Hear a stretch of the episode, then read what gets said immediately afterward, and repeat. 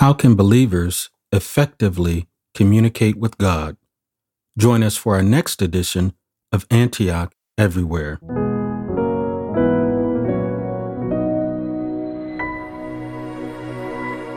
I'm Dwayne Hawkins, your host and pastor of Antioch. Thanks for joining us. Today we're going to talk about prayer, its definition, motivations, the role of the Trinity in prayer, guiding principles, and finally, the results of prayer. But before we get started, today's a good day to pause for some praise.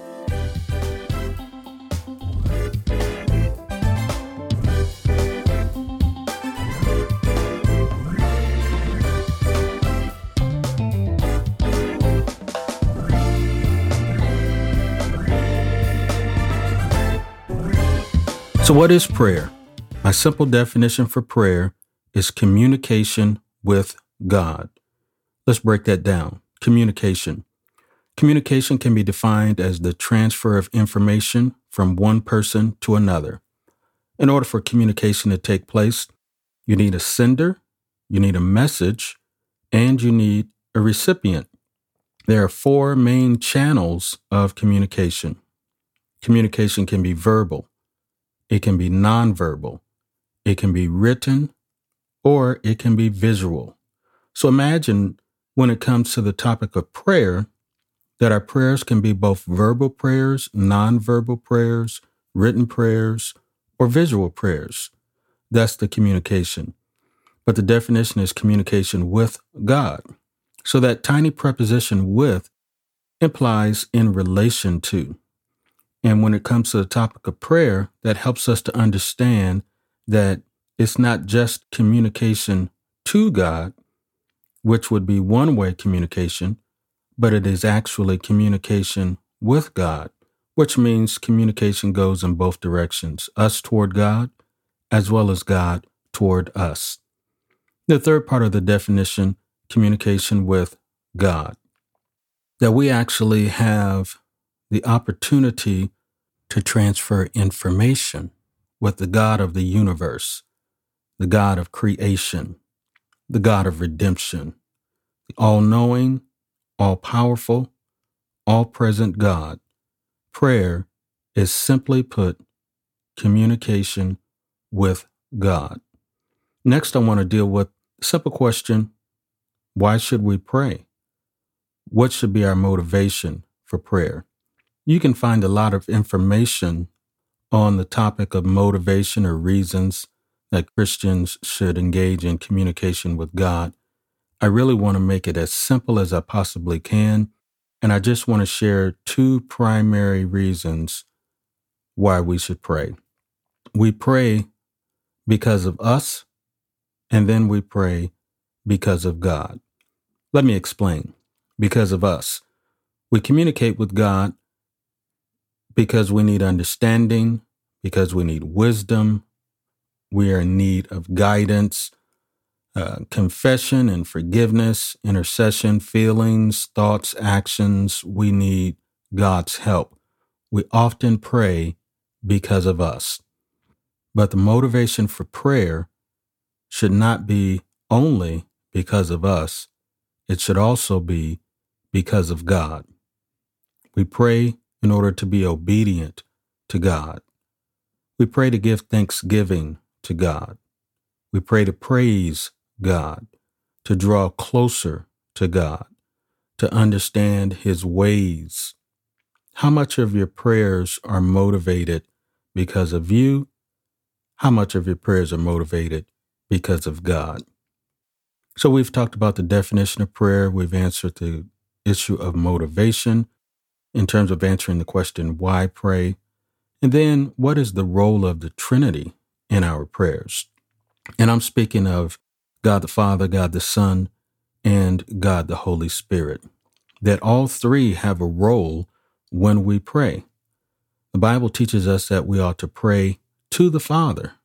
And the reason we pray to the Father is because He's sovereign, because He has a purpose for our lives, because He has a plan to accomplish His intended purposes for our lives, which ultimately is to conform us into the image of His Son. Our prayers are directed toward the Father, not toward an intercessor, not toward another human being, not toward an angel, but we pray to the Father because he's sovereign. Not only do we pray to the Father, but the Bible also tells us that we pray in the name of the Son, or in the name of Jesus. And the reason that we pray in the name of Jesus is because it is Jesus who provides us access to the Father. Upon the death of Jesus Christ on Calvary's cross, the Bible says that the veil of the temple was torn from the top to the bottom, signifying that we now have access, that that uh, the, the, the barrier has been removed between us and God. We no longer have to allow somebody to go to God on our behalf, that because of Jesus, we have access to the Father. We also pray in the name of Jesus because that signifies authority. When Jesus was resurrected from the dead, he said, all power or all authority in heaven and on earth has been given unto me. And Jesus has authority. We don't have the right to go to God on our own, but because of the authority of Jesus, we can go in his name. So we pray to the Father, but we pray in the name of the Son. And finally, the Bible tells us that we pray in the power of the Holy Spirit. Scripture declares that we don't know how to pray as we should, but that we have a helper when we pray, and that is the Holy Spirit. He intercedes on our behalf, and he knows God's will for us. So the role of the Trinity is an important aspect to keep in mind when we pray, that we pray to the Father and not anyone else. We pray in the name of the Son because Jesus provides both access and authority for us to approach God the Father. And we pray in the power of the Holy Spirit, leaning and depending upon him and trusting that he knows the will of God for our lives and that he's even interceding on our behalf as we pray. So that's the role of the Trinity in our prayers. But then how should we pray? You can find a lot of information about how we should pray, and I really want to steer clear from addressing the format of our prayers in terms of how to build a prayer. There's a lot already said about that topic, but I really want to take a step up and just talk about guiding principles to keep in mind when we pray. My fear is that we would get too caught up in the formalities, the format of prayer, the exact words that we should say, that we lose sight of the bigger picture in terms of these overarching principles of prayer. So I want to share a few of them with you. We should pray reverently. And by reverently, I mean that we should pray with a sense of respect and humility. Prayer is not trivial. And sometimes when it comes to prayer or just communicating with God or referring to God, it's often done in a trivial manner, referring to God in trivial terms. But prayer is not like that. We ought to pray reverently, with respect, with humility. It's not a trite thing. We also ought to pray honestly. And by honestly, that's kind of the balance. On the one hand, we pray with respect, but on the other hand, we can be honest with God, honest with our thoughts, honest with our feelings, honest with our questions, honest with our concerns.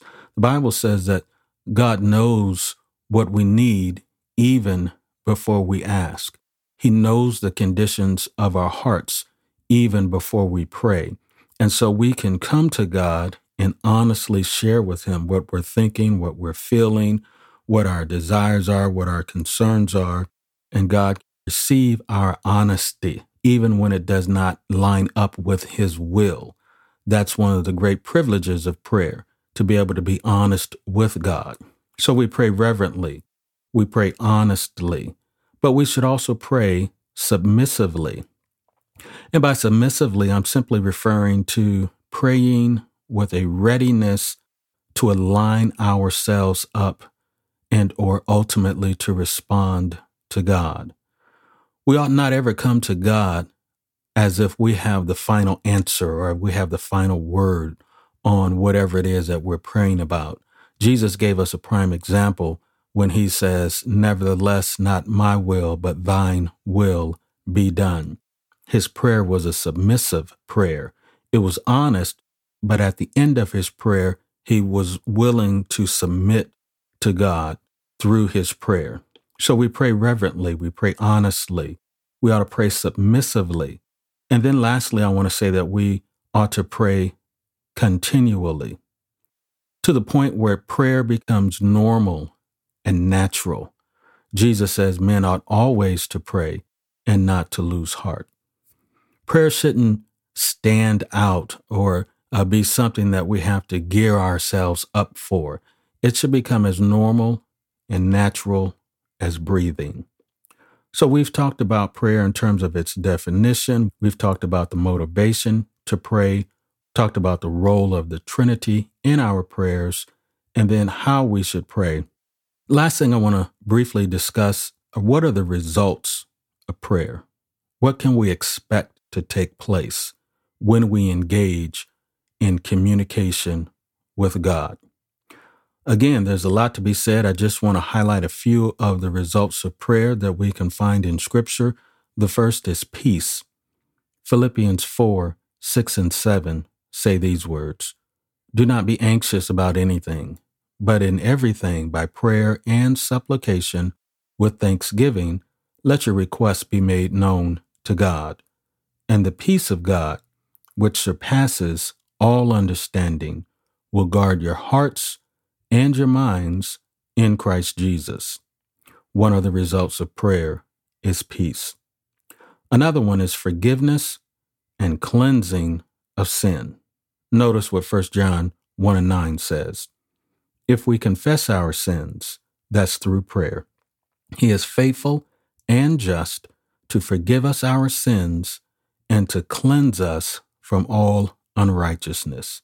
Can you imagine that through praying, we can receive forgiveness for our sins as well as being cleansed from our sins, all as a result of prayer? The next result of prayer I want to discuss is wisdom. James one and five says these words, "If any of you lacks wisdom, let him ask God, who gives generously to all without reproach, and it will be given him." The last result of prayer that I want to share with you today is power to destroy strongholds. Notice Second Corinthians chapter ten, verse four. "For the weapons of our warfare are not of the flesh, but have divine power to destroy strongholds." Allow me to conclude with a couple final thoughts on the topic of prayer. Prayer is a privilege. It ought not be taken for granted. It ought not be taken lightly. The fact that God allows us to enter into his presence, the fact that we have the opportunity uh, based upon the access and authority of Jesus Christ to not only enter into his presence, but to be heard by the God of creation and the God of redemption, is one of the greatest privileges of being a Christian. Prayer is a privilege. Prayer is also personal. This is where uh, the notion of wanting to pray like other people really doesn't measure up to the guiding biblical principles of effective prayer, that we get to communicate to God what's on our hearts, what's on our minds, what we worry about, what we're grateful for, what we need, what we don't understand. And it's all personalized to our lives and to the people with whom we are interceding for. Prayer is a privilege. Prayer is also personal. Also, I want to say that prayer is practical. It's not an engagement that is reserved for the spiritual elite or only for the pastor or the deacon of the local congregation. Prayer is something that every believer can do because all of us have the ability to communicate with God wherever we are, no matter what's going on around us. Prayer is practical. It's a privilege, it's personal, it's practical, and prayer, finally, is powerful. The impact on our lives and upon our situations that can be brought about because we've taken the time to enter into communication with God. It's a powerful thing to be able to pray. The saying goes, prayer changes things. But not only is it powerful enough to change things, but prayer changes you and I. Let's end with a prayer right now. Dear Heavenly Father, thank you for this wonderful privilege, this wonderful opportunity that you've made available for us to communicate with you. Lord, we understand that we are not worthy of our own. There's nothing that we have done that we could say we deserve to enter into your presence. We all fall short, but it is amazing privilege, an act of grace and mercy brought about by Jesus Christ that allows us to be able to enter into your presence and communicate with you. Lord, I thank you for all of those that are listening to the broadcast on today. Most of them, I probably don't know who they are or where they reside, but I'm so grateful that you do, Lord, that they have uh, made it a point to engage in this broadcast, and my prayer is that as a result that they would be drawn closer to you. So bless them, Lord. Bless their lives, their families, their health, their finances, Lord, their relationship to you, their relationship to other people. Draw them closer to you. Communicate your love and the plans and purposes that you have for their lives, and help them, Lord, to be better representatives for you. Lord, if there be any among us uh, that are listening to the broadcast that has not come to the point in their lives where they've decided to place their faith and trust in your Son, Jesus Christ, Lord, I pray even on today that you would draw them to you and that they would surrender their lives unto you. Bless the work of this broadcast. Help it to accomplish your intended purposes for all those involved. In the name of Jesus Christ, we pray. Amen. That's all for today. Join us next time for another episode of Antioch Everywhere. If you'd like to join or support Antioch Everywhere, you can contact us through our church website, w w w dot we are antioch omaha dot org. And may the peace of God be unto you.